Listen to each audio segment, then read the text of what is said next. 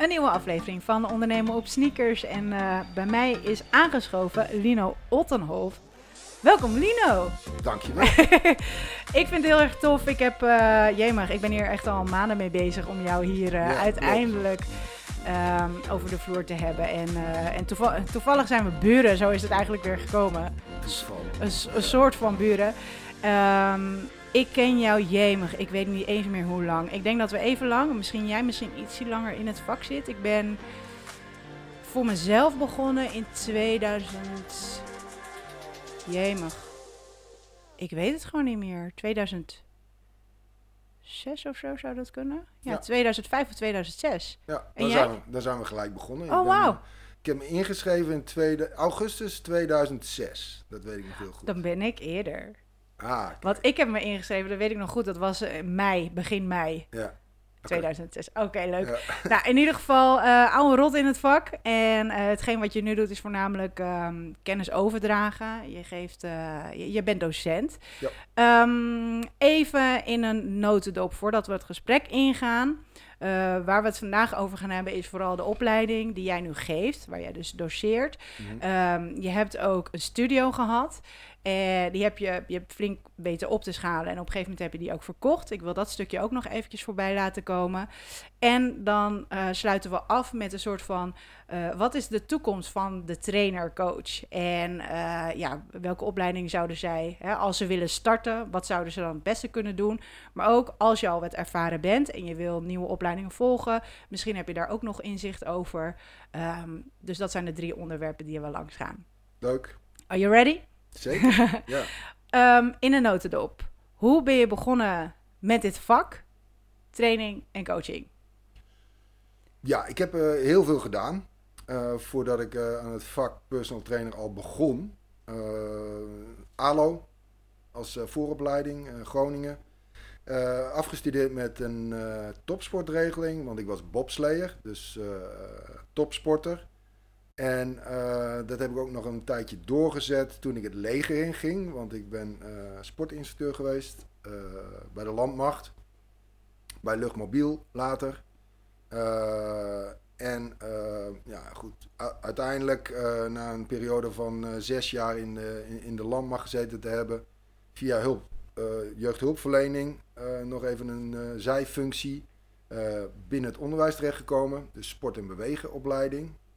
CIOS, zeg maar. Uh, en um, nou, dat heb ik een drietal jaar gedaan. En ja, daar uh, knapte ik eigenlijk een beetje af.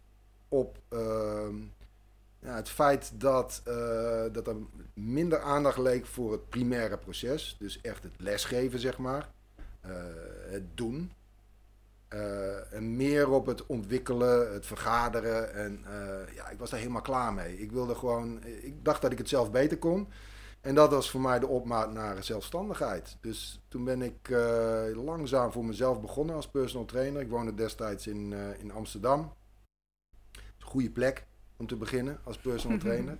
Of in ieder geval uh, personal trainer te zijn. Zeker in die tijd, wat je net zei, 2005, 2006. toen was het helemaal hot. En toen hing er nog, natuurlijk nog echt zo, zoiets van, ja, dit is voor celebrities en uh, alleen maar rijke mensen. Uh, dus er was een enorme aantrekkingskracht ook. Uh, maar ik zat de juiste plek en ik, ik zat bij de juiste clubs. Club Sportief was een fitnessketen destijds. Nu is het Train More ge geworden, zeg maar. Ehm, op de Zuidas was eigenlijk mijn, mijn hoofdclub, waar, waar ik ben begonnen. En daar bouwde ik vrij snel een klantenbestand op. En uh, na verloop van tijd, en ik was altijd al wel bezig met uh, nieuwe dingetjes te ondernemen, naar buiten gaan, uh, in contact met anderen te treden, om, nou, om daar dingen uit te halen. Um, anders dan alleen maar in die club bezig te zijn, zeg maar. En zo kwam ik erbij om, om, om, gewoon voor mezelf een studio te beginnen. En dat was eigenlijk om de hoek van de club waar ik het meeste PT gaf. Namelijk in Oud-Zuid, de Beethovenstraat. En uh, ja, daar kon ik uh, eigenlijk be beginnen met echt ondernemen. Want ja, ik zag daar wel een, een verschil in. Dan ben ik heel nieuwsgierig naar. We gaan zo meteen eventjes verder induiken, zeg maar, op, op jouw studio natuurlijk ook. Maar hoe is dat proces gegaan? Want je, je bent dus eerst bij Club Sportief gaan werken. Op een gegeven moment ging je daar weg. Maar ik denk dat er best wel veel trainers in de afgelopen periode bij een club hebben gewerkt. Of nu misschien nog, of misschien in de hè, met al die lockdowns op een gegeven moment weg zijn gegaan. Mhm. Eh, die dan uiteindelijk denken, ik, ik ga mijn eigen pad inslaan. Maar ik weet dat ik destijds met een concurrentie- en relatiebeding te maken heb gehad. Dat was, dat was best wel uh, een heftige periode. Daar heb ik een aparte podcast over opgenomen. Dus uh, zit je in zo'n situatie, dan kan je die altijd even terugluisteren. Uh, we zullen hem even, even een linkje sturen in de show notes. Um, maar hoe ben jij dan daar weggegaan? Heb je klanten meegenomen? Ben je opnieuw begonnen met bouwen? Wat waren de afspraken met Club Sportief? Ja, ja ik ken ook uh, heel veel verhalen waarbij dat gewoon uh, toch een nare wending heeft gekregen, inderdaad. Als je ergens weggaat, waar je langere tijd zeg maar huurt, dat is wat je doet als personal trainer vaak. En uh, je gaat voor jezelf beginnen. Het is een slippery slope, denk ik. concurrentiebeding is moeilijk stand te houden. Um, maar ik ben altijd gewoon heel open geweest naar uh, de manager van die fitnessclub, uh, de eigenaar van die fitnessclub. En dat, heb dat heel uh, tijdig aangegeven. van ik ga voor mezelf beginnen en ik zou het leuk vinden als we nog samen kunnen werken. maar dat heeft nooit echt plaatsgevonden. Want het zijn toch wel echt, en dat heb ik ook echt ervaren, twee verschillende werelden. fitnessclubs, hoe high-end ook, is toch massa. En uh, personal training studio is maat gesneden, is heel uh, klein. En uh, ja, daar is nog steeds heel veel vraag naar. Dus ja, die klanten die ik meenam, was niet echt meenemen, want het zat om de hoek. Die bleven in eerste instantie ook nog gewoon lid daar. hadden een abonnement nog steeds bij Club Sportief en trainden bij mij. Want dat moesten ze gewoon daarvoor ook. Ze moesten extra betalen voor mij in die fitnessclub. Maar op een gegeven moment hebben ze dat uh, contract gewoon niet meer uh, verlengd. Omdat het ja, dubbel betalen was. En ehm, ja, zo is dat eigenlijk een beetje verlopen. Dus op een, een hele geleidelijke manier. en en ik heb dat gewoon goed gecommuniceerd altijd. Ja, ja. Het, is best wel een, een ding natuurlijk. Hè? We hebben het net, hadden we zelf, ja, zonder de microfoons dan nog eventjes een, een gesprek over klanten die binden zich natuurlijk aan jou als trainer zijnde. En het is best wel lastig uh, als je wil gaan opschalen. Oké, hoe, hoe pak je dat dan vervolgens aan? Is dat dat je zelf meer trainen? Je, je kan maar een x-aantal trainingen geven per dag. Uh, als je al die aantallen wil maken. Dat is natuurlijk ook een keuze, de ja of de nee. Um, en hoe ga je dat dan vervolgens doen? En als je dan met verschillende trainers werkt... Um, is dat ook best wel voor een klant lastig. Maar die klanten die moet je eigenlijk opvoeden. Ja. Hè? Dat als zij gewend zijn om met jou te trainen, maar ook met iemand anders te trainen, dan is het helemaal oké. Maar op het moment dat zij echt aan jou zijn gewend en gehecht, dan is het best wel lastig om dan mensen uh, met een andere trainer te laten samenwerken. Of in ieder geval te laten coachen. Klopt. Um, ik, wil, uh, ik wil eventjes in jouw uh, studio duiken. Je bent toen begonnen, zeg maar, ehm, met jouw studio. Hoe heb je dat aangepakt? Ja, ja, dan wil ik toch nog eventjes terugspringen op de situatie in die fitnessclub. Zeg oh ja. maar, voordat we daarin duiken. Want uh, ja, ik vond op een gegeven moment, toen ik uh, meer en meer klanten kreeg in die fitnessclubs, uh, dat de verhoudingen scheef gingen groeien. Dat de fitnessclub eigenlijk meer aan mij had dan andersom. Want ik betaalde gewoon ja, een, een flink bedrag aan huur. Ehm, en daarvoor kon ik mijn, mijn klanten daar training geven. Dat was hoe ik eraan dacht. In het begin vis je uit de vijver van die fitnessclub, namelijk de klanten. Maar op een gegeven moment, als je jaren daar uh, bezig bent als personal trainer, zorg jij ook voor retentie voor die fitnessclub. Dus dat die klanten daadwerkelijk blijven komen. En je bent een stukje een uithangbordje van de fitnessclub. je bent de personal trainer, een van de gezichten die daar gewoon het meeste rondloopt. Uh, naast de fitnessinstructeur. Maar als personal trainer ben je, geef je meer aanzien aan een fitnessclub. Dus dat is een tweede uh, plus voor die fitnessclub. Maar ook uh, ja, het feit dat jij gewoon geld binnenbrengt voor die fitnessclub. Omdat je huur betaalt. Dus het zijn drie wins tegenover één win. Dat was mijn overtuiging en dat was voor mij ook de reden om gewoon voor mezelf te beginnen in die, in die studio, die ik dan zelf helemaal zo inrichtte, zoals ik dacht dat een personal trainer uh, het beste kon werken. Maar in een fitnessclub staan ook heel veel dingen die een personal trainer gewoon niet nodig heeft. Ja. Dus ik, dat. Ik, ik wil nog, dan wil ik daar nog eventjes ja. in. Want uh, als we dan kijken naar, naar de werkvloer, hè. Uh, jij betaalde dus een, een, een, vast bedrag per maand. Ja. Klopt dat? Het, is, het gebeurt vaak ook dat je een bepaalde fee moet afstaan. Uh, als uh, mensen zeg maar, stel je bent personal trainer, je gaat ergens lesgeven, maar uh, jij factureert rechtstreeks naar de klant. Dat je dan bijvoorbeeld 10 euro, 15 euro, noem het maar op, of zoveel procent zeg maar, van je fee moet gaan afstaan. In dit geval had jij een vast bedrag. Ja. Um, hoe werkte dat dan met de klanten? Dus konden die klanten dan rechtstreeks, namen zij een pakket af bij Club Sportief destijds? Waren er nog prijsverschillen? Uh, was jij de enige trainer daar of waren er meer trainers? Hoe, hoe zat dat in elkaar? Er waren meer trainers en die betaalden in principe allemaal gewoon huur. Bij uh, die fitnessclub uh, waar ik dan personal training gaf. En ik weet inderdaad dat er andere clubs zijn die op een andere manier daar met fees werkten. Dat heb ik nooit meegemaakt. Nee. Dus uh, ik weet wel dat ze destijds een klein contract en een groot contract hadden. Hè, om aan te bieden uh, voor, voor startende personal trainers een lager bedrag aan huur.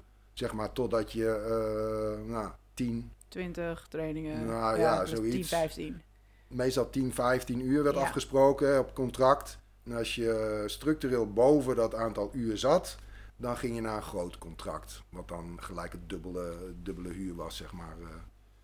Dus, uh, maar na verloop van tijd werd, ging dat kleine contract eruit en uh, was het alleen maar een groot contract. Ja, en de klanten die namen dan een pakket af waarschijnlijk. Ja. En dat was bij mijzelf. Dus uh, oh. daar heb, ja, heb ik verder niet, nooit met de fitnessclub mee te maken gehad. Dus de klanten waren echt van jou. Ja. En moesten die dan ook nog een lidmaatschap afnemen? Ja, ja, dus de klanten uh, moesten en, dat stond ook op papier, uh, een abonnement hebben bij de fitnessclub en betaalden mijn uh, fee. En lag er heel veel verschil in, in prijzen, zeg maar, qua personal trainers? Ja, ja, bij mij wel. Dus er waren we de, de, binnen, de, binnen de club werd er ook wel gewoon echt naar elkaar gekeken. Wat, wat vraag jij? wat vraag jij? Ja, en dat had toch ook met, met, met Amsterdam te maken, de omgeving, uh, met de naam van de personal trainer, uh, de klanten die diegene had, zeg maar. dus ja, daar heb ik nooit voor gekozen. Ik heb altijd gewoon heel goed nagedacht over mijn prijs.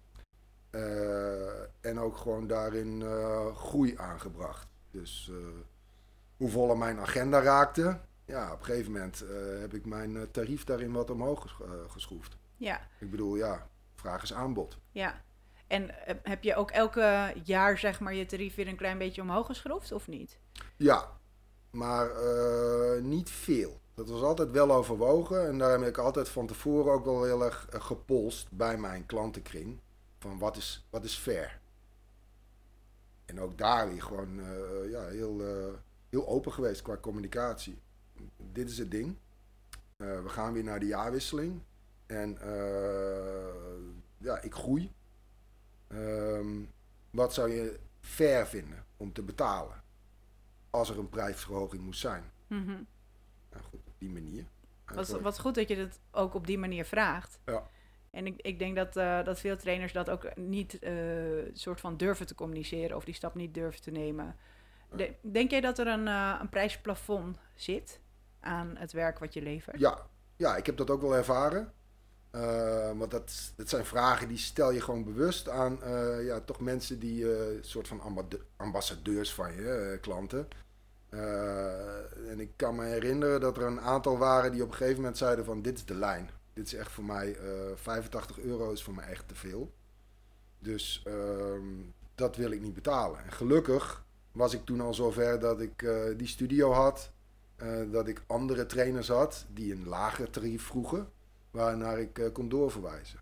Oh, dat is slim. Ja. Uh, en die 85 euro is in de BTW?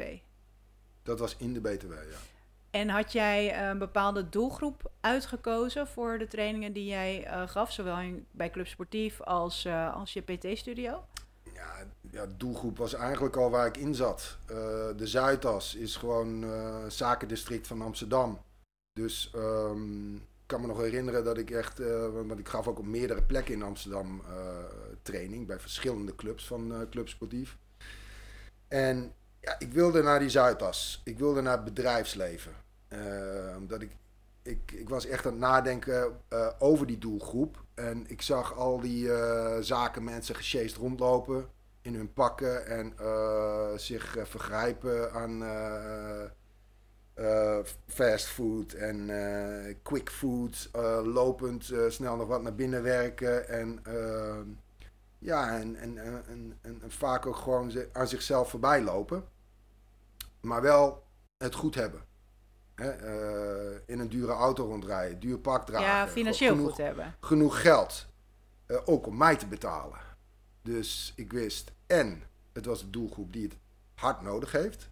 En het is een doelgroep die mij kan betalen als uh, personal trainer. Want ja, bestaansrecht is ook belangrijk voor jou als professional. Ja, zeker. En die 85 euro, dat, uh, dat is voor jullie wel, voor de luisteraars wel even belangrijk om te weten. Je, je gaat dan wel, laten we zeggen, dik 15 jaar terug. Ja, zo ben ik niet begonnen. Nee. Ik ben uh, begonnen met een uurtarief van, ik geloof, 40 à 45 euro. Maar dat was op de club? Dat was wel in de club. Ja, precies. En werd dat, bedra dat bedrag een stuk hoger, zeg maar, toen je een eigen studio had? Uh, ja, ik kan me herinneren inderdaad, dat ging binnen de club van 40, 45 naar zo'n 70. Mm -hmm. En uh, toen we naar de studio gingen, heb ik op een gegeven moment uh, een constructie bedacht. Een, een, een, een, werkwijze, zeg maar. Waarin we ook trainers gingen inwerken volgens een concept. Um, met junior trainer, senior trainer en master trainer. En die mastertrainer, dat waren wij. Want ik had destijds had ik een compagnon. En met z'n tweeën leidden wij de junior trainers op. En als die dan nou, zo'n zo'n twee jaar bij ons werkte, werden ze senior trainer. En gingen ze omhoog in uurtarief. En wij hadden natuurlijk het hoogste uurtarief. Ja, dat heeft ook te maken met, met je kennis en ervaring. Hè? Ja. Wat, maar ook ja, wat voor rol we speelden in die, uh, in die studio. Uh, want naast het feit dat wij uh, ja, de trainers inwerkten, selecteerden en um, ook klanten aan ze koppelden, zeg maar. waren we ook nog zelf bezig met training geven. En ehm, ja, zorgden wij ervoor dat, dat het ook al groeide. En dit, dit, zijn wel echt wel interessante dingen. Dus we komen straks nog eventjes terug op, uh, op het hele op, opleidingssysteem, laat ik het zo maar eventjes zeggen, uh, voor wat meer de, de startende trainer. Uh, maar nog eventjes hier bij, bij de studio. Je bent op een gegeven moment, heb je dat, dat systeem opgezet, zeg maar. Ja. hoe zag de klantreis eruit? Als in, hoe deden jullie de marketing? en kwamen zij vervolgens in contact met jullie? En hoe liep dat proces? In eerste instantie Zoals het bij uh, alle personal trainers gaat, mond op mond. Ja. Dat is de sterkste reclame. En dat zal het altijd blijven voor personal trainers. Uh, ja, en in die studio werd dat nog compacter, nog, nog sterker. Omdat je je eigen marketing had, je eigen voorkant, je eigen locatie dus. je kon je eigen t-shirts met logo dragen in één keer waar dat in die fitnessclub werd bepaald voor jou. Dus dat signaal werd gewoon sterker. Zo kan ik me herinneren dat ja, onze trainers, wij vertelden ze dan van nou, goed, ga op Facebook met jouw t-shirt aan, met ons logo, je profielfoto neerzetten. En ga daar ook gewoon onze dingen in delen. Dat zorgt ervoor dat het verspreidt. En dat hebben we ook echt zo teruggekregen. Daar waren wij denk ik ook wel uniek in. Uh, dat op een gegeven moment uh, steeds meer trainers met hun Powercoach shirtje aan met logo hun profielfoto deelden. En dat was een sterk signaal. Maar ook gewoon de mond-op-mond reclame. en, en, en zeker in een klein gebied, zeg maar. ja, dat, dat, dat werkte ook heel goed. in een huiskamersetting. Dus mensen liepen daar voorbij rond de studio, op weg naar het winkelgebied en zagen daar ons training geven. En daar zaten vaak bekenden bij. dus ja, dat, uh, dat, dat rad ging niet één keer draaien, maar om je dat, omdat je dus een team werd, ging dat gewoon drie, vier, vijf keer draaien. Ja, tof. Ja, mensen lopen natuurlijk ook langs wat je net al zei, hè? dus dat is ook ideaal. Ja. Mensen hebben dan uiteindelijk uh, goede resultaten. Um, maar mensen die komen dan vervolgens hè, bij jullie binnen of ze maken even een afspraak. Hoe gaat het dan in zijn werk? Ja, het was uh, bij ons dus, zoals ik al zei, uh, ik en mijn compagnon hebben een heel uh, document geschreven. Uh, een werkboek, een, een concept uh, waarin dat allemaal vast lag. Dus de intake, hoe, je dat, hoe je dat doet, wat, wat je doet, de vragenlijst die erin zit, de ParkQ vragenlijst, de testen die we deden. ik deed dan altijd, voordat dat, dat gebeurde, de sales. Dus uh, ik gaf als enige, uh, gaf ik dan zeg maar de praatjes. Aan mensen die uh, voorbij kwamen lopen, walk-ins. maar ook mensen die hadden gebeld. nou, gaf, ik, gaf ik een rondleiding in de, in, in de studio. En ik vertelde over, over die werkwijze. en over onze trainers. En nou, meestal, zeg maar in 80% van de gevallen, schreef ik ook na die rondleiding gelijk die klant in. En koppelde ik ze aan een afspraak voor die intake. Ja. Dus zo werkte dat. En um, ja, op die manier kon ik eigenlijk ook heel makkelijk, zeg maar, nieuwe inschrijvingen koppelen aan nieuwe trainers. En niet alleen aan jou? Nee. Dus dat speelt jezelf een beetje vrij? Ja, precies. En dat, ja. Precies. En ja, een drempel was vaak ook gewoon het hogere uurtarief. Uh, wat ik dan ook, daar zit ook een keerzijde aan. Want mensen vragen zich dan natuurlijk wel af gelijk. Uh, waarom moet ik voor jou meer betalen dan voor die uh, junior trainer? En wat was jouw uitleg? Nou, dat wat ik net eigenlijk zei. Dat ik met meerdere dingen bezig ben dan alleen het primaire proces. Namelijk de toko laten groeien. En het bewijs was dat gesprek al. Ja. Dus ja. Op die manier. Ja, op die manier werd dat ondervangen, zeg maar. En als zij, uh, zij gingen dan de, de intake, dat was dan meteen met de trainer met wie ze dan gingen trainen. Um, en vervolgens werd er een programma opgemaakt. Uh, werkten jullie dan met een half jaar, jaar of rittenkaarten, maand, abonnementen? Hoe, hoe hebben jullie dat opgezet? Tien rittenkaart. Dat was ook tegelijkertijd wel iets wat de hele tijd bij mij heeft gespeeld. En waar ik eigenlijk vanaf wilde. Uh, maar dat was best wel moeilijk. Want dat is eigenlijk gewoon uh, wat ik mijn hele uh, carrière als personal trainer, zeg maar, heb gehanteerd. Een 10 rittenkaart. En de stap naar een abonnement ja, heb ik nooit eigenlijk kunnen maken. Altijd wel ook gewoon gevraagd aan klanten wat ze daarvan van vonden. maar ik denk dat je dan iets groter moet zijn. Mm -hmm. Dat je dan iets meer moet kunnen faciliteren dan alleen een kleine studio waar je alleen één op één traint, zeg maar. Ja, ja. Nou, ik, ik, denk wel, het is, nu zie je het veel meer. Ik ben op een gegeven moment ook uh, uh, overgestapt. Of ik had dan, uh, ik heb pakketten van 24 trainingen. Mm -hmm. um, mensen trainen altijd twee keer per, per week, zeg maar, bij mij. Ja. Um, en daar zit dan niet een, een, een soort van, weet je, de, de mensen die dat pakket hebben, dat die trainen ook gewoon altijd twee keer in de week. En het kan zijn dat zij een keertje niet kunnen, of dan halen ze het in, of iets, weet je wel. Dus dat is altijd wel heel erg constant. Ik heb ook met iemand te maken gehad die gewoon vrij veel in het buitenland is en alles. En dat was voor mij eigenlijk de reden, want dan, dan koop je zeg maar 24 ja. trainingen waar je eigenlijk dan, laten we zeggen, pak een beetje 12 weken, een kwartaal mee bezig bent. En uiteindelijk werd dat een half jaar, jaar, nou niet een jaar, maar hè, een, stel een half jaar. Ben je al twee keer langer mee bezig, maar je reserveert wel die tijd waarbij je dus geen andere mensen kan gaan aannemen. Dus toen ehm, eh, ben ik ook een periode op een gegeven moment gestopt met die persoon.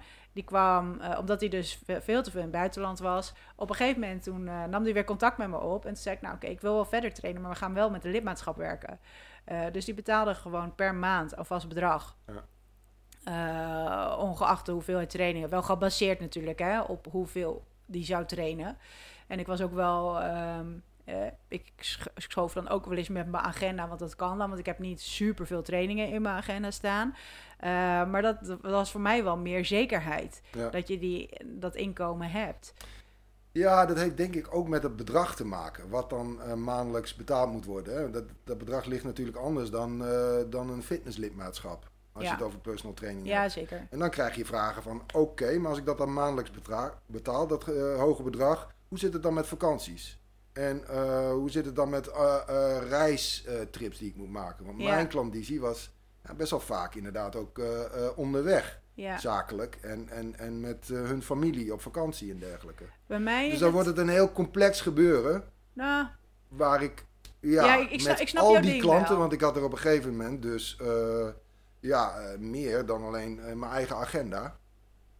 Aanzienlijk meer. Dus eh, ja, da- daar moet je echt goed over nadenken hoe je dat dan gaat ondervangen. Ja, ik heb het nu eh, zo dat de mensen ehm, per kwartaal hun lidmaatschap tussen de 1 en 3 weken eh, kunnen pauzeren. Hmm. En als ik er niet ben, dan pauzeer ik hem ook. Dus ze kunnen het dan, eh, ze kunnen ja, laten we ervan uitgaan, als je maximaal vier, vier keer per jaar drie weken op vakantie gaat of weggaat, dan kan je hem gewoon pauzeren. Ja. Dat is natuurlijk best wel heel erg veel. En Ja. die mensen betalen dus ook niet voor die periode.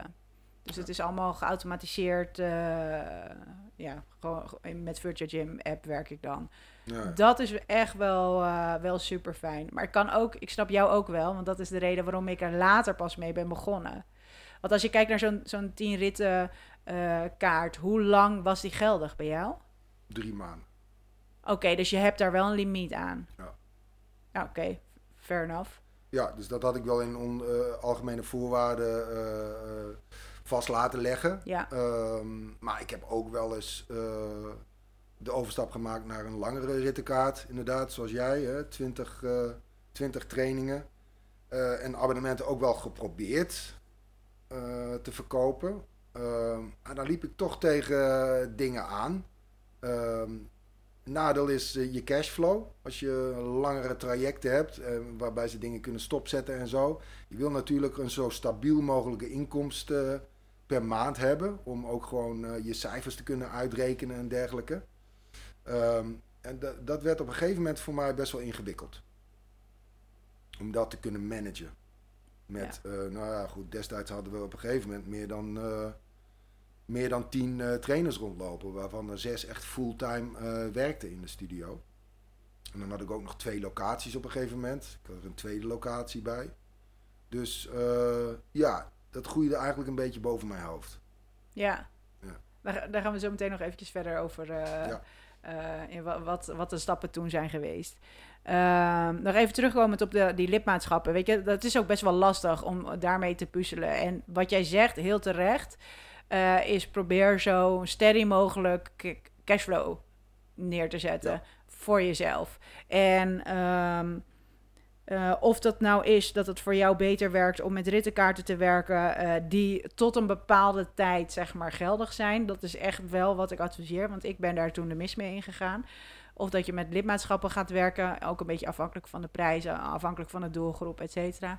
Ehm, maar hier, hier hebben we vaak in de sneaker support ook met Remy Broens hebben we hier ook wel gesprekken over. Dus mocht je hier tegenaan lopen, dan kan je altijd eventjes eh, lid worden van de community. Ehm, daar kan je ook dit soort vragen allemaal stellen. Eh, ik, ik nodig jou ook uit, Lino. Je Ja, bent, jij bent ook welkom. Ja. dus ze kunnen jou daar ook vinden en, eh, en die vraag stellen. Ja, nog, nog één ding daarover. Ja. Is denk ik dat het wel eh, belangrijk is om dan te weten welke setting het is. Dus jij als eh, enkele trainer, dus eh, als professional, of als trainer die daarnaast andere trainers nog in dienst heeft, dus meerdere agenda's in je systeem hebt. ja, maakt wel een aanzienlijk verschil, denk ik. Eh, voor wat voor verdienmodel je erop Ja, loslaat. ja. Ja, ik zou dan eigenlijk eerder zeggen dat op het moment dat je met meer trainers werkt en, en je hebt ook de mogelijkheid om te schuiven met trainers, dat dan een lidmaatschapstructuur uh, meer ja, makkelijker toe te passen zeker, is. Zeker, ja. Ja, dat denk ik ook. Ja. Ik ben daar zelf nooit helemaal uitgekomen. Nee. Uh, omdat het, ja, het was eigenlijk gewoon al uh, te ver om daar echt rigoureuze uh, veranderingen in aan te brengen. Dacht ik zelf hoor. maar dat zou denk ik, als ik er nu op terugkijk, wel beter zijn geweest. Ja, ja maar het is lastig dat als je een bepaalde manier met mensen samenwerking bent aangegaan, in dit geval dan PT-klanten, dan is het heel lastig om dat dan ook op een gegeven moment om te gooien. Ja. Dus uh, ik denk dat, dat wij dat ook niet zouden pikken als we, weet ik veel, ik noem maar wat, uh, een vast bedrag per maand aan Albert Heijn moeten betalen. En niet uh, elke keer als je boodschappen doet, maar ze pakken het gemiddelde. Ik noem eventjes, ik, ik ratel nu gewoon eventjes iets, Ja. iets op. Maar dan denk je ook, huh? oké, wacht even. En dan zou het ook een overweging kunnen zijn om weg te gaan. Uh, en ergens anders je boodschappen te doen. Zeker. Ja. Hey, je bent toen tien trainers, hoor ik nu. Hoe, je bent dus aan de slag gegaan op een gegeven moment met meerdere trainers. Uh, hadden die een bepaalde opleiding gevolgd? Uh, hoe, hoe, kom je aan die trainers? Ja, mijn uh, visie is altijd geweest meerdere disciplines. Dus ik wilde zoveel mogelijk in mijn team aan kennis eigenlijk hebben. Dus niet alleen die aloers, maar ook fysiotherapie. Ook diëtisten als achtergrond, zeg maar. Uh, om gewoon uh, van alles uh, een beetje kennis in huis te hebben. Um, maar in eerste instantie zijn we gewoon begonnen met, nou goed, on, ons concept met twee junior trainers om onze agenda wat uit te breiden, zeg maar. Um, en daar zagen gewoon een man en een vrouw waren dat. Dat was al mooi, dat vonden we belangrijk, dat daar ook evenwicht was in het team. Maar dat werd, uh, dat werd steeds meer. En op een gegeven moment moet je gewoon, uh, ja, gewoon bij je selectie gewoon, uh, gewoon gaan kijken van waar hebben wij nu behoefte aan. Dus dat vond ik heel mooi. En, en, wat ook hielp is dat we in dezelfde straat van een fysiopraktijk werkten waar we heel erg mee samenwerkten. Dus we hadden ook trainers die fysiotherapie als achtergrond hadden, die ook nog eens werkten bij de fysiopraktijk. Dat was Wat- er schuin tegenover, of niet? Ja, nee, het was aan dezelfde kant. Ah ja? En ehm, nou ja, goed, eh, de, die, eh, na een jaar of zo stapten we daar eens in binnen van, hé, hey, kan niet eh, eh, een van onze trainers hier ook werken? Zodat we ook gewoon eh, qua klanten ook nog eens wat kruisbestuiving kunnen gaan doen. En dat pakt ook goed uit. Dus, en, en ook in de marketing, dat we gewoon samen onze merken gewoon eh, in een blaadje zetten of eh, in social media, media wat uitingen deden. En eh, ja, dat was een mooie samenwerking, sterk blok. Ehm, nou, en op een, geleef, op een gegeven moment eh, wil je ook iets met voeding. En dat vond ik altijd wel een, een, een moeilijke. Eh, want fysio en, en, PT is een goede samenwerking, heb ik altijd in geloofd. Zeker als je manueel therapeut hebt ook nog eens. Eh, maar met voedingsdeskundigen en diëtisten, dat was een moeilijke. Want ja, PT's hebben altijd gewoon een uitgesproken mening daarover. En die verschilt nogal met, eh, met diëtisten. Dus eh, ja, dat is altijd een ding geweest. eh, ja, daar vond ik nog geen mooie samenwerking in. Maar die hadden we op een gegeven moment ook in het team zitten. En ik, ik zeg tien, maar uiteindelijk kom ik toch tot een, in, de, in de hoogtijdagen, zeg maar, een totaal van zo'n 13 ZZP'ers die werkten voor ons. Toen heb ik, nou, de eerste studio, toen dat drie jaar onderweg was, eh, toen heb ik eigenlijk ook nog al een stap gemaakt om mijn compagnon uit te kopen. En eh, een tweede eh, studio te beginnen. En eh, nou, die, die was dan om de hoek. En dat is ook een niet gelukkige keuze van mij geweest als ik daar achteraf op terugkijk. Ehm, en het was een hele grote stap als ondernemer. Om en je compagnon in een jaar uit te kopen. En een investering te doen voor een tweede studio. Waarom heb je dat gedaan? Ja, dat was denk ik, als ik er zo op terugkijk, gewoon ehm, iets wat in mij leefde. Als van dat hoorde eh, bij mijn doelen als ondernemer. Ik zag het voor me om een studio te hebben, maar dat moest wel groeien. Hè, eh, hè, meerdere trainers betekent uiteindelijk ook, hè, als je uit een studio groeit, eh, een andere studio erbij. Uh, waar je dan gewoon uh, weer datzelfde nog een keer doet. maar dat had ik denk ik niet goed doordacht. want dan had ik bijvoorbeeld beter kunnen kiezen voor een, een, een, andere stad. Of een ander stadsgedeelte in Amsterdam. met een totaal ander team. Want dit team wat ik had, wilde namelijk liever gewoon in die eerste studio blijven trainen. En dat had ik uh, onderschat. En op een gegeven moment uh, ja, ging dat me toch wel in mijn kont bijten, zoals ik dat noem, zeg maar. dus dat werkte niet helemaal goed uit. En dat heeft ertoe geleid dat ik op een gegeven moment die tweede studio toch moest sluiten. Ja. Um, wat is de belangrijkste les hieruit? dat je niet moet denken alleen in doelen om die uh, af te checken. En moet denken in um, uh, ja, wat, wat voor jou echt belangrijk is als ondernemer. Dus wat, wat, wat is nou, nou jouw werkelijke missie? Waar doe je het echt voor? Uh, dat moet sowieso nooit alleen maar groeien in geld of in ehm, eh, spullen of trainers of eh, wat dan ook zijn. Het is, het is, ik, ik denk dat je het goed kan omschrijven als in dat een doel vaak iets meetbaars is. En uh, ja, als je kijkt naar wat is je missie, is, is dat meer een gevoel wat je nastreeft bij jezelf. Ja. waardering of voldoening of ja. kennisoverdracht. Dat, dat is niet meetbaar. Nee, precies. Ja. Zoiets, ja. Ja, en het is nog steeds niet af. Is nog steeds niet helemaal helder. En ik geloof ook gewoon dat, dat het gewoon iets is wat, waar je gewoon eigenlijk je hele leven lang mee bezig bent. Om dat te ontwikkelen. Um, maar goed, het, het, heeft bij mij uiteindelijk ook ervoor geleid dat ik uh, steeds verder van, uh, van waar ik het eigenlijk allemaal voor deed, uh, kwam te staan. Want ik was eigenlijk alleen maar bezig met de nare dingen van het ondernemerschap. En dat was het, uh, het hele financiële gedeelte. En uh, ik kon steeds minder, zeg maar, ja, mijn ambassadeurs, mijn klanten die ik heel lang trainde, training geven. En ik was bezig met trainers die ook steeds verder van me af gingen staan daarin. Dus ik ontgroeide eigenlijk mijn, mijn mooie bedrijf was ik, wat ik was begonnen op een hele negatieve manier.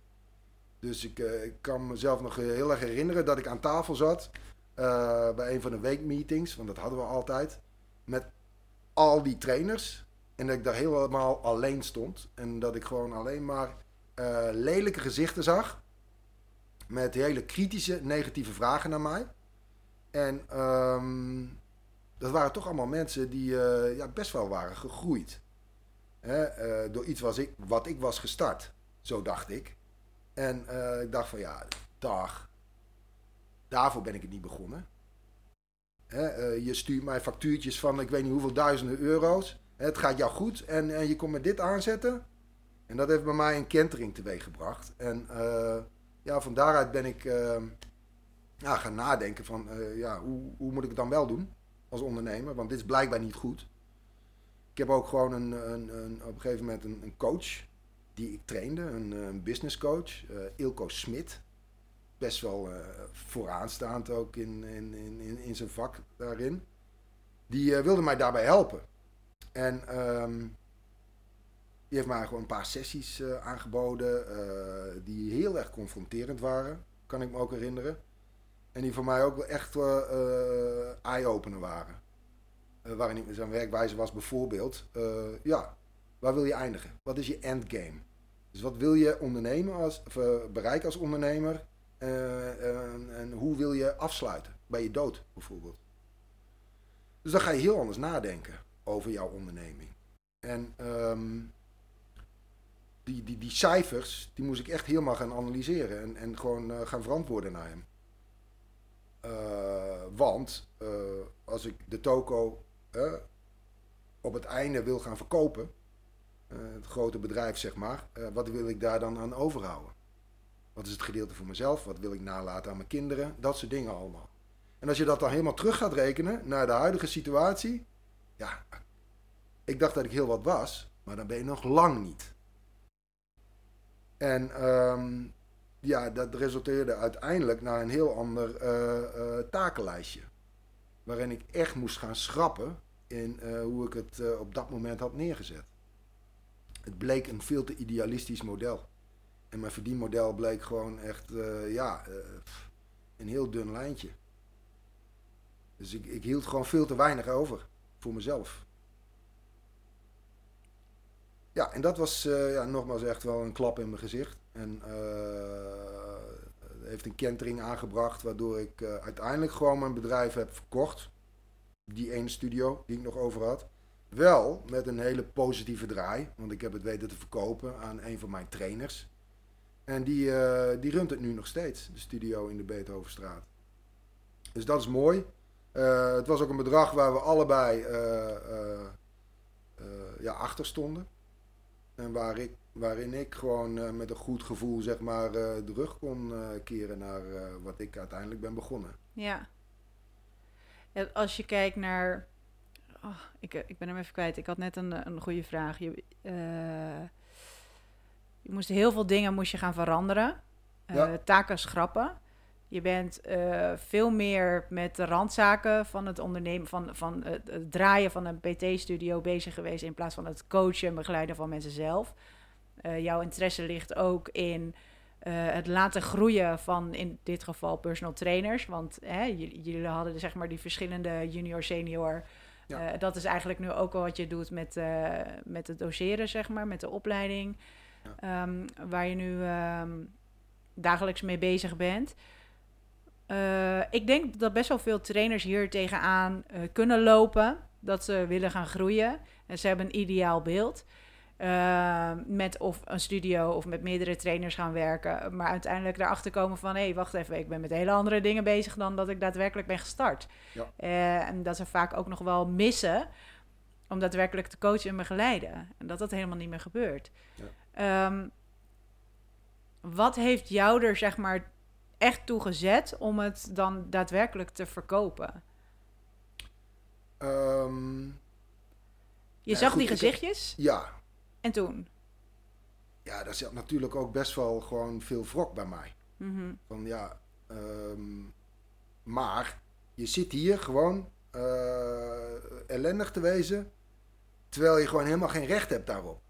Want uh, je verdient lekker als trainer. Uh, dat komt door een situatie die ik eigenlijk heb gecreëerd. Uh, hoe dan? Weet je wel, heb, heb, ik dit allemaal voor niks gedaan of zo? Maar dat uh, gaf wel aan dat ik in, in, essentie dus, omdat het mij zo raakte, dat dat eigenlijk hetgene was waar ik het voor deed. Ja, waardering. Mensen, ja, een stukje waardering, gewoon ervoor zorgen dat die trainers zichzelf kunnen ontwikkelen. Daarnaast natuurlijk de klanten. Eh, in basis ben je gewoon een, uh, een mensenmens. Dus je, je, doet dit vak, tenminste de, meeste personal trainers, omdat je van mensen houdt. Um, maar dus ook die trainers. Dat vond ik eigenlijk het, eh, het, het leukste van, van, van mijn tijd als ondernemer. dus als personal trainer die zijn eigen studio heeft, dat je je eigen team hebt. We gingen op uh, teamuitjes die ik dan organiseerde of liet organiseren door de trainers. Uh, naar de Ardennen, uh, skitrips en dat soort dingen. Uh, dus je hebt echt een teamgevoel. En dat, dat, dat ging steeds meer verwateren. Naar gelang we groeiden, zeg maar. En, en kwam dat dan omdat het moeilijk was om,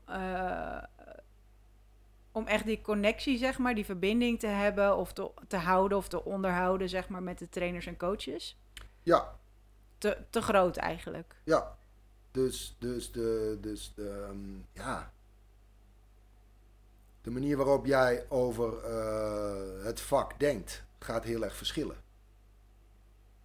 Ik weet nog, in, in het begin waren we gewoon hetzelfde. Weet je wel, werd er heel erg gewoon ook uh, naar jou opgekeken. Uh, was je echt een role model. en later, ja, was je niet meer één van hun. Ja, je staat, je staat er meer boven. Nou, boven wil ik niet zeggen. Je, was, je bent met andere dingen bezig. Ja. En zij zijn blijven ontwikkelen in hun vakgebied. Ja. En uh, misschien wist je ook niet per se meer waar ze allemaal mee bezig waren, waar ze allemaal goed in waren, wat hun ambities waren. En, en dan verlies je de verbinding een beetje. Ja, de werkvloer. Ja. Ja, ik stond ook niet meer op die, eh, of niet meer zoveel op die werkvloer. Stel, stel je zou nu weer die, die studio hebben, wat, wat zou, of mensen lopen hier tegenaan. Wat, wat zou jij nu dan adviseren om te kijken of je dit kan herstellen? Denk, niet, denk goed na over je stappen in de groei. Dus eh, voordat je denkt dat je ergens bent en toe bent aan de volgende stap, uh, ga te raden bij, uh, bij anderen. Maar ook mensen die totaal in een, in een andere branche zitten. Zoals ik heb gedaan bij een, bij een business coach, zeg maar, die op een hele andere manier naar keek. Um, en ben je echt die ondernemer die je, die je denkt te zijn? Dus stel jezelf hele kritische vragen. Ja. Ja.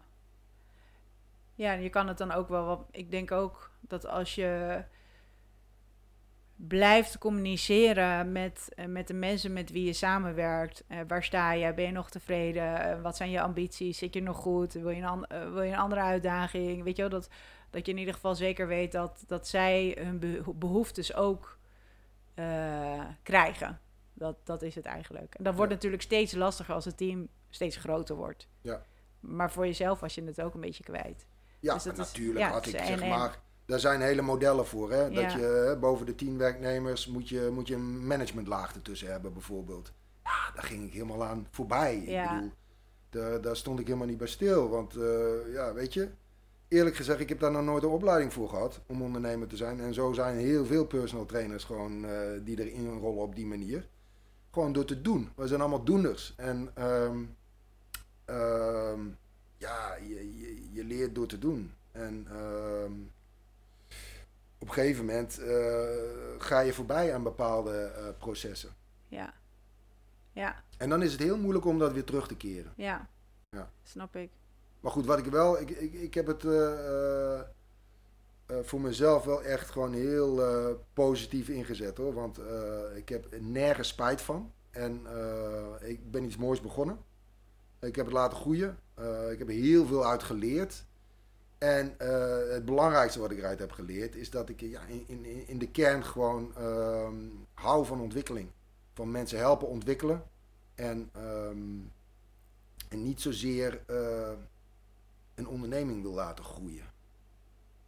Nee, dus je bent eigenlijk van het, het coachen en begeleiden, eh, coachen en trainen van mensen, ben je gaan naar het runnen van een PT-studio, echt als ondernemer zijnde. Uh, nu ga je weer terug naar de kern. Dus uh, mensen helpen groeien, ontwikkelen. Dat is, dat is wat je tof vindt. Ja.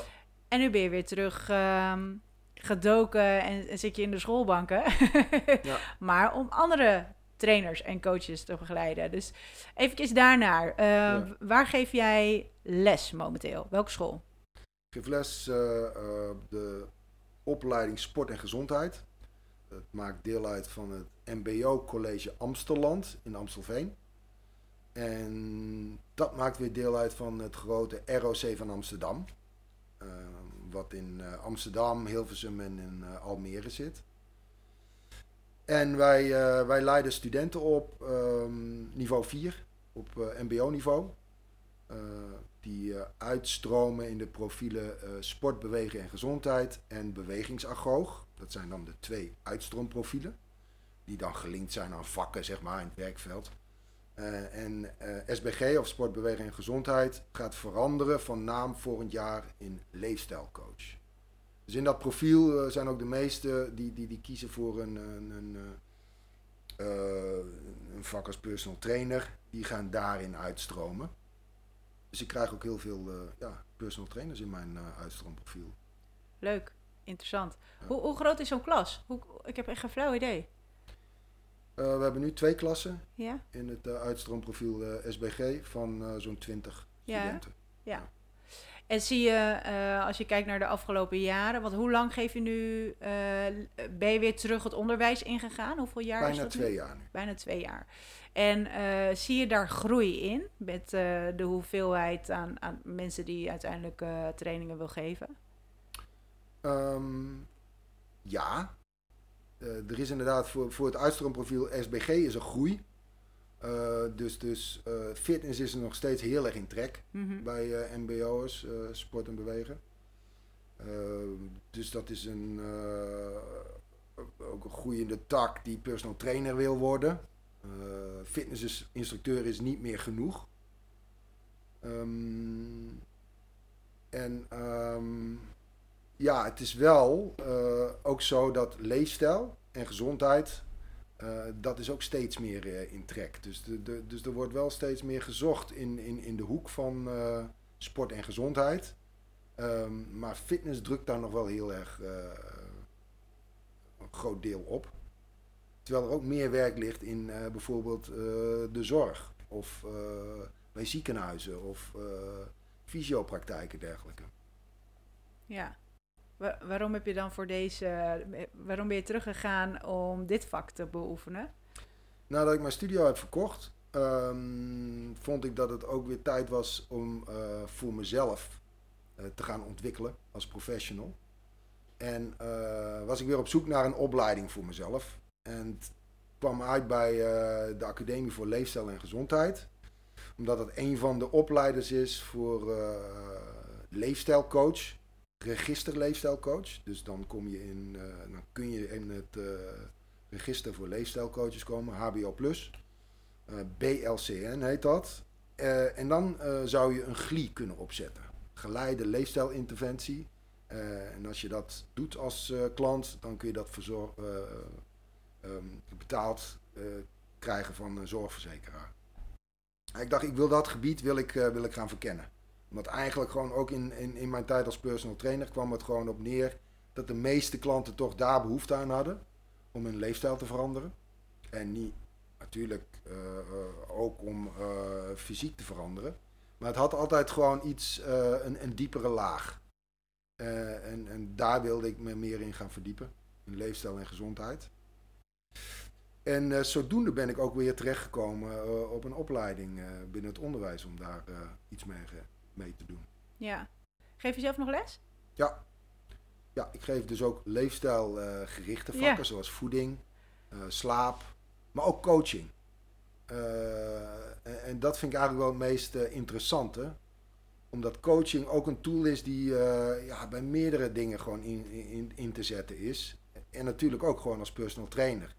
eh, heb ik gewoon heel sterk ervaren dat toen ik me beter ben gaan ontwikkelen als coach, eh, ja, ik ook als trainer beter werd, als personal trainer. Dat ik mijn klanten beter kon eh, behouden. Hè. Voor mijn retentie werkte dat gewoon eh, heel goed. Doordat je gewoon leert, door middel van gesprekstechnieken, de juiste vragen te stellen, tot de kern te komen bij je klanten. En echt wat te kunnen betekenen voor je klanten. Tuurlijk beteken je al wat in de zin van fysiek, hè, door eh, krachttraining te doen met ze, conditietraining. Maar echt eh, betekent eh, achter de vraag, achter de vraag komen bij klanten. Ik, een diepere laag, zeg maar. ik heb eh, hier toevallig van de week een, een, een toffe podcast over opgenomen. Met Iris.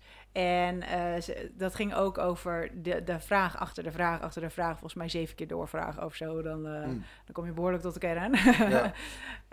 Ehm, maar dat is, dat is vaak ehm, wat bij jezelf natuurlijk ontwikkeld moet zijn. Denk ik. En, en, en dat je ook de behoefte hebt om eh, daarin te blijven ontwikkelen als persoon zijnde. Want dan word je ook een betere personal trainer coach voor je klanten. Kan je meer betekenen voor je klanten. Ehm, en er is een groot verschil tussen, eh, zo zie ik het dan, eh, tussen waar klanten op zoeken wat zij denken nodig te hebben. En wat jij dus aanbiedt. eh, hoe je dat uit, zeg maar. Je, je marketinguitingen. Ehm, weet je, dat moet op een gegeven moment aansluiten. Maar vaak is het zo dat jij als trainer-coach weet... oké, je, je wil afvallen, maar je wil niet afvallen. Je wil eh, eh, meer zelfvertrouwen. Je wil eh, meer waardering of gezien worden. Of je wil af van die schaamte. Of je wil, weet je wel, dat, dat zijn al die emoties die weer bij komen kijken. Mhm. En ik denk dat, dat je daar al gewoon een heel groot verschil kan maken als coach zijnde. Als je dus weet hoe je die vragen moet gaan stellen. Hoe je tot die kern moet gaan komen. En dan die mensen zo kan gaan begeleiden, zeg maar. Dat, dat is, er is een heel groot verschil tussen in deze... of je nou een trainer bent of een coach. Ja, dat denk ik ook. Ja, Maar ik denk dat eh, de succesformule zit in een combinatie van beide. ja, Dus als jij je gaat eh, ontwikkelen eh, als coach, word je een betere trainer. En andersom werkt het vaak ook zo. Maar het is niet zo, en dat, dat zie ik wel heel veel bij personal trainers, dat ze zich alleen maar focussen op dat fysieke gedeelte. En eh, daar opleidingen in volgen, hè, strength and conditioning. eh, allemaal bijscholing. Je hebt heel veel Precies, toffe eh, dingen. personal trainers investeren heel veel in opleidingen. Maar probeer daar een juiste mix in te vinden. Is eigenlijk gewoon een tip die ik wil geven. Ja, En ja, de- denk buiten het geëikte om. Ja. Ik, ja, ik ben altijd iets meer ge- gericht geweest op het, op het coachen. Dus ik, eh, ik heb meerdere coachopleidingen gedaan, omdat mij dat gewoon heel erg aanspreekt. Ehm, en eh, ja, dat heeft mij wel geholpen. Ik ben niet zozeer echt een, eh, denk ik, een hele goede fysiek trainer. Ehm, maar omdat ik heel erg aandacht geef aan het mentale aspect, ehm, bereik ik wel gewoon hele goede resultaten als personal trainer. Dit is wel eh, grappig, want ik voel eigenlijk een beetje hetzelfde. Ik zit, ik zit daar ook een beetje hetzelfde in. Als in, ehm, ik weet dat ik een goede trainer slash coach ben, omdat ik weet hoe ik eh, kan vertalen of de boodschap zo kan brengen dat mensen snappen wat ze moeten gaan doen en waarom ze het moeten gaan doen. En ook al die- gedachtegangen daarachter, zeg maar. Ja. Goed kunnen differentiëren, eh, aanvoelen waar mensen behoefte aan hebben of juist niet behoefte aan hebben. Of eh, wat je soms misschien wel geprogrammeerd hebt voor jezelf en denkt, nou oké, de situatie is nu een beetje anders, want stresslevels zijn ultiem hoog en Ja. misschien moeten we gewoon even een rondje gaan wandelen, bij wijze van spreken. Ehm, eh, dus ik, ik voel dat ook zo. Van ja, ik heb echt een gigantische scala aan oefeningen met programmeringen. Ik kan helemaal los. Ja. Maar dat is niet, eh, zeg maar, waar ik echt in, ja, waar ik mezelf in onderscheid. Want er zijn betere specialisten, specialistische trainers. Maar het complete plaatje, zeg maar, het, het, het- de manier van coachen, het manier van de boodschap overbrengen, dat mensen er ook daadwerkelijk iets mee kunnen doen. En zoals jij toen straks al zei in ons voorgesprek, van dat mensen vervolgens weglopen uit jouw les. En dat je ze aan het nadenken hebt gezet over bepaalde processen, dingen, gewoontes. Ja. Dat, dat is hetgeen wat, wat ertoe doet. Ja, je moet heel erg met een klant gewoon eh, hun doel, hun persoonlijke doel kunnen scherpstellen. Ja, maar daar gaat het vaak al mis. Ja, precies. En daar dan vervolgens heel erg mee bezig zijn. Ja, in het proces. Eh, en, en, en precies wat je zegt, daar gaat het vaak mis. Want eh, trainers denken dat ze het doel eh, van diegene scherp hebben. Maar dat is nog helemaal niet zo. En ze hebben niet genoeg vragen gesteld. ja en dat is dus wat, wat ik zojuist zei. Wat mensen die gaan zoeken op hetgeen wat ze denken nodig te hebben, niet wat ze nodig hebben. Ja, Dat is als jou, eh, eh, het is aan de trainer, coach zijnde de taak om dan te ontdekken wat hebben ze daadwerkelijk nodig. Niet waarvoor zijn ze gekomen, ik wil afvallen. Nee, wat hebben ze daadwerkelijk nodig? ja. Daar moet je een mooi pakketje van, eh, van maken. ja, wat maakt een goede personal trainer? wat Dat- denk dat jij? Is, dat is een, ja, een vraag waar je gewoon heel breed over kan, kan hebben natuurlijk. Mhm. Wat ik denk, en dat heb ik eigenlijk ook al verteld, is dat eh, een personal trainer eh, naast het feit dat hij gewoon een goede trainer is en eh, vakkennis heeft daarover, over het fysieke aspect, ook heel erg bezig kan met die, met die andere belangrijke aspecten. Hè, dus, dus het mentale aspect, de cognitie, het sociale, Dus dat hij ook bezig is als coach een klant te, te bedienen, te, te begeleiden. Ja. Schouder aan schouder, richting dat doel. En dan met als wapen eh, de juiste vragen stellen. Ja. Tof. We kunnen hier... En niet alleen vertellen wat er gedaan moet worden. Nee, zeker niet. nee, ik, ik denk. eh, ik- vind het zeker leuk om, om jou nog een keertje uit te nodigen voor een podcast. Want er zijn echt zat onderwerpen die we nog aan kunnen snijden. En het is voor mij. Ik, ik denk dat, we, dat ik het behoorlijk. Dat behoorlijk binnen de, de kaders ben gebleven van de onderwerpen van ik zei, hier gaan we het over hebben. Ja, Eh, want ik ben best wel geneigd om, om daarvan uit te wijken. Dus ik, ik maak ook stapjes. Ehm, applaus. Ehm, we, hebben het, we hebben twee dingen eigenlijk gewoon heel duidelijk behandeld. Hè? Hoe jij dus bent begonnen, op een gegeven moment de studio. eh, eh, het, de groei daarin. Weet waarom je, moet, eh, waarom je wilt groeien, zeg maar. Wat is de gedachtegang daarachter? Eh, een aantal lessen heb je ook opgenoemd. We hebben het over verdienmodellen gehad. Over de trainingen, zeg maar. Hoe kan je je klanten... hoe kan je verdienmodel opzetten voor je klanten? Wat ook nog heel goed naar voren kwam, is dat jij dus met, het, met de groei van eh, de mensen met wie je samenwerkte heel erg ging kijken van, nou oké, het is handig om een fysio erbij te hebben of een bepaalde specialisaties in, onder één dak te hebben. En dat is eigenlijk ook wel wat wij altijd communiceren. Zorg ervoor dat je een netwerk om je heen creëert. En of je nou, daar hoef je niet een eigen locatie voor te hebben. Het kan ook gewoon in jouw regio. Maar dat je in ieder geval ehm, je mensen kan helpen op een manier wat zij daadwerkelijk nodig hebben. En als jij heel erg goed bent in eh, fysieke trainingen en, en dan het coachinggedeelte, eh, maar iemand anders is weer beter in bijvoorbeeld voeding of met een fysio of wat het, het zijn allemaal specialisaties. Dus het is heel belangrijk om die krachten juist te bundelen. En daar krijg je dus, zoals jij ook heel duidelijk hebt gemerkt, een hele mooie kruisbestuiving Ja. van de klanten. Dus, dus echt eh, bundel die krachten. Kijk in je eigen netwerk. Ehm, dat is het, hetgeen wat heel duidelijk naar voren kwam. Eh, voor de startende personal trainer, of in ieder geval mensen die misschien echt eh, helemaal fanatiek zijn met sport en gek en dat is hun passie, nou ja, hè, you name it. En ze willen eh, een opleiding gaan volgen. Sport en bewegen. Mhm. Ehm, dat is zeg maar wat ze kunnen doen. Je hebt ook SEALs. Eh, we hebben het er net even kort over gehad. Maar wat is, wat is het verschil? Is er verschil? Ehm, eigenlijk niet. SEALS is een, eh, een, een oude naam. Dus het, is een merknaam voor, eh, voor een opleiding, zeg maar. Zoals wij hè, als MBO eh, sport en gezondheid heten. En niet sport, sport en bewegen, zo heten de meeste Mhm. MBO-opleidingen. Ehm, ja, bestaat SEALS al, al heel lang. En er, er waren er een aantal. Hè. Overveen, eh Heerenveen, Goes en Sittard geloof ik. Arnhem, vijf. Vijf Ja. SEALS'en die eigenlijk al heel lang bestaan. En op een gegeven moment is er, eh, zijn er eh, eh, meerdere ROC's gekomen die ook hebben gekozen voor een MBO-opleiding binnen sport en bewegen. En dat is enorm gegroeid. Dus Ja. er zijn heel veel MBO-opleidingen, sport en bewegen, in het land waar je naartoe kan. Ja. Oké, dus daar kan je dan heen als je middelbare school hebt gedaan. Dan is dit een mbo-opleiding. Ja, je komt vanaf de MAVO, HAVO of hè, VMBO, Ja, TL of, eh of kader zoals dat nu heet. En dan kan je en dat, dan kan je eh, daar naartoe. ja, precies.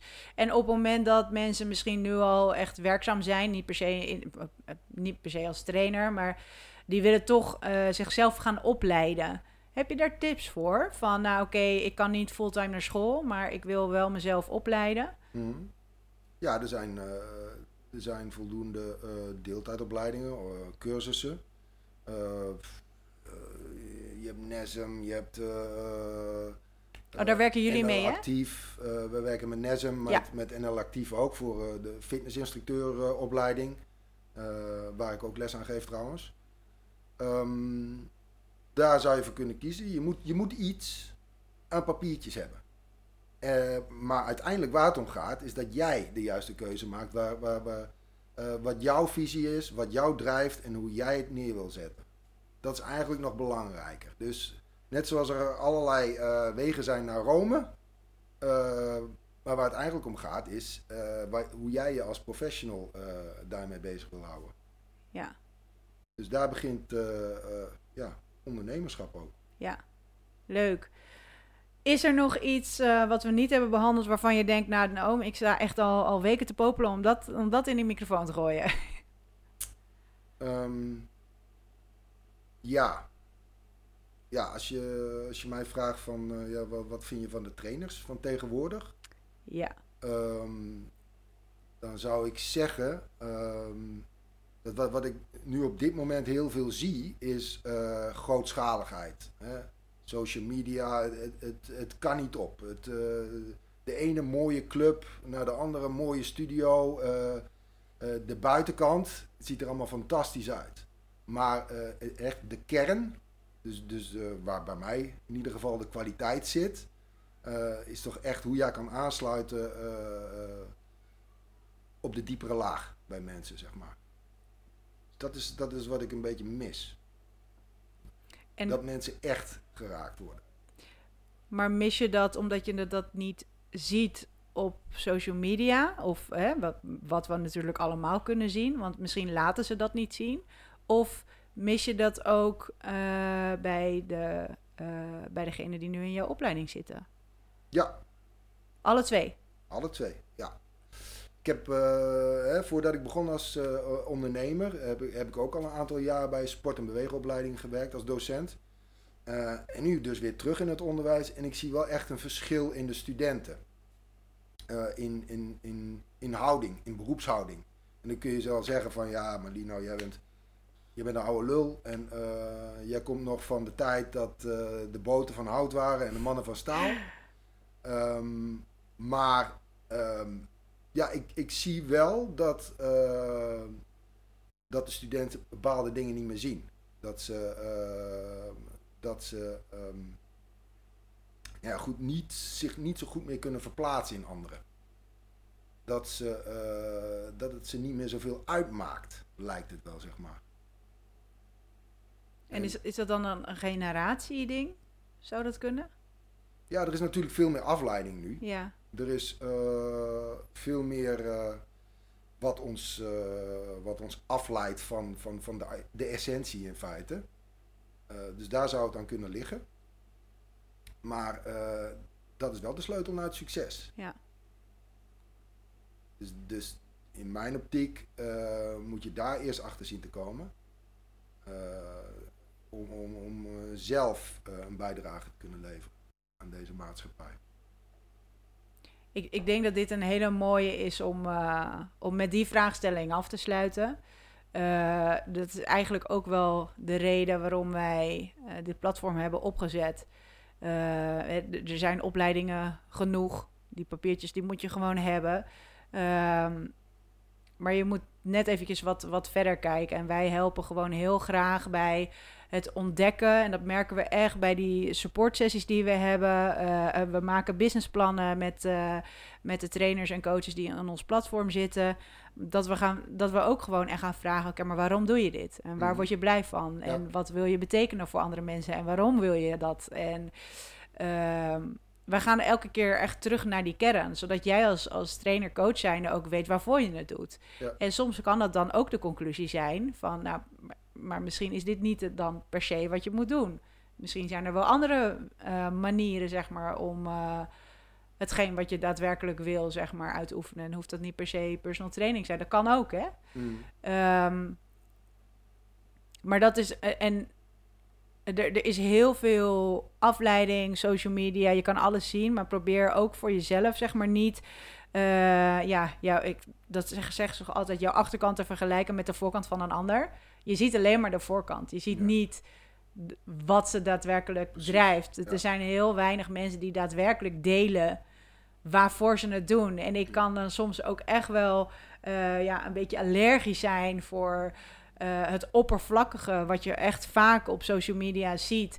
Um, mensen die gigantisch veel bereik hebben. Niet een papiertje, geen coach skills, maar alleen maar het oppervlakkige stukje laten zien. Kijk eens wat ik kan, of een mooi figuurtje, of, uh, of iets.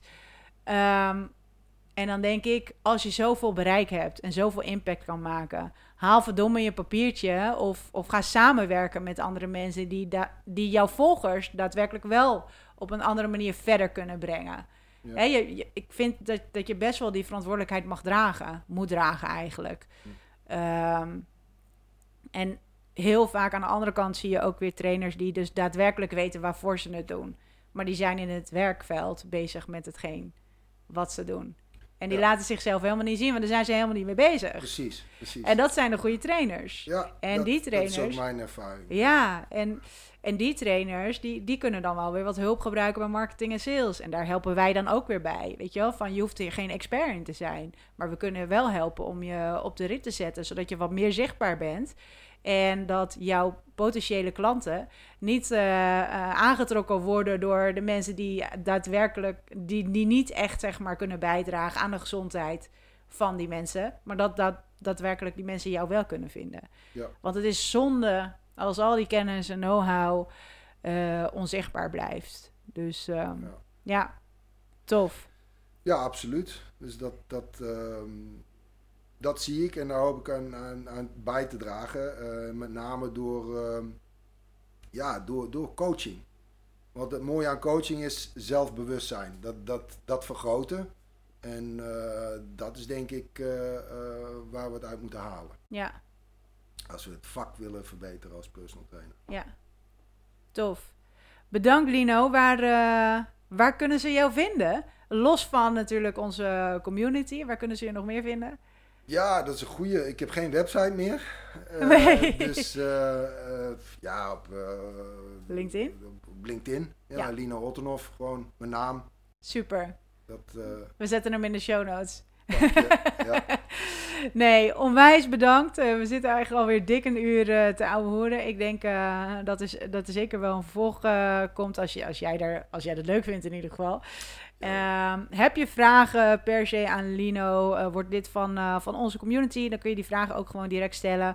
En ehm, heb je andere topics of andere personen, ondernemers... waarvan jij denkt, ah, oké, die, die moeten we echt in de podcast hebben... Stuur ze door naar de website ondernemenopsneakers.nl. Daar kan je als spreker eh, aanmelden. Dus ehm, stuur die mensen gewoon door. En voor de personal trainers ook. Al jouw personal trainers collega's zijn natuurlijk ook welkom. Hoe meer zielen, hoe meer vreugd. Maar ook hoe meer kennis, hoe meer mogelijkheden om te sparren. En daardoor worden we allemaal beter. Bedankt voor het luisteren en tot de volgende podcast.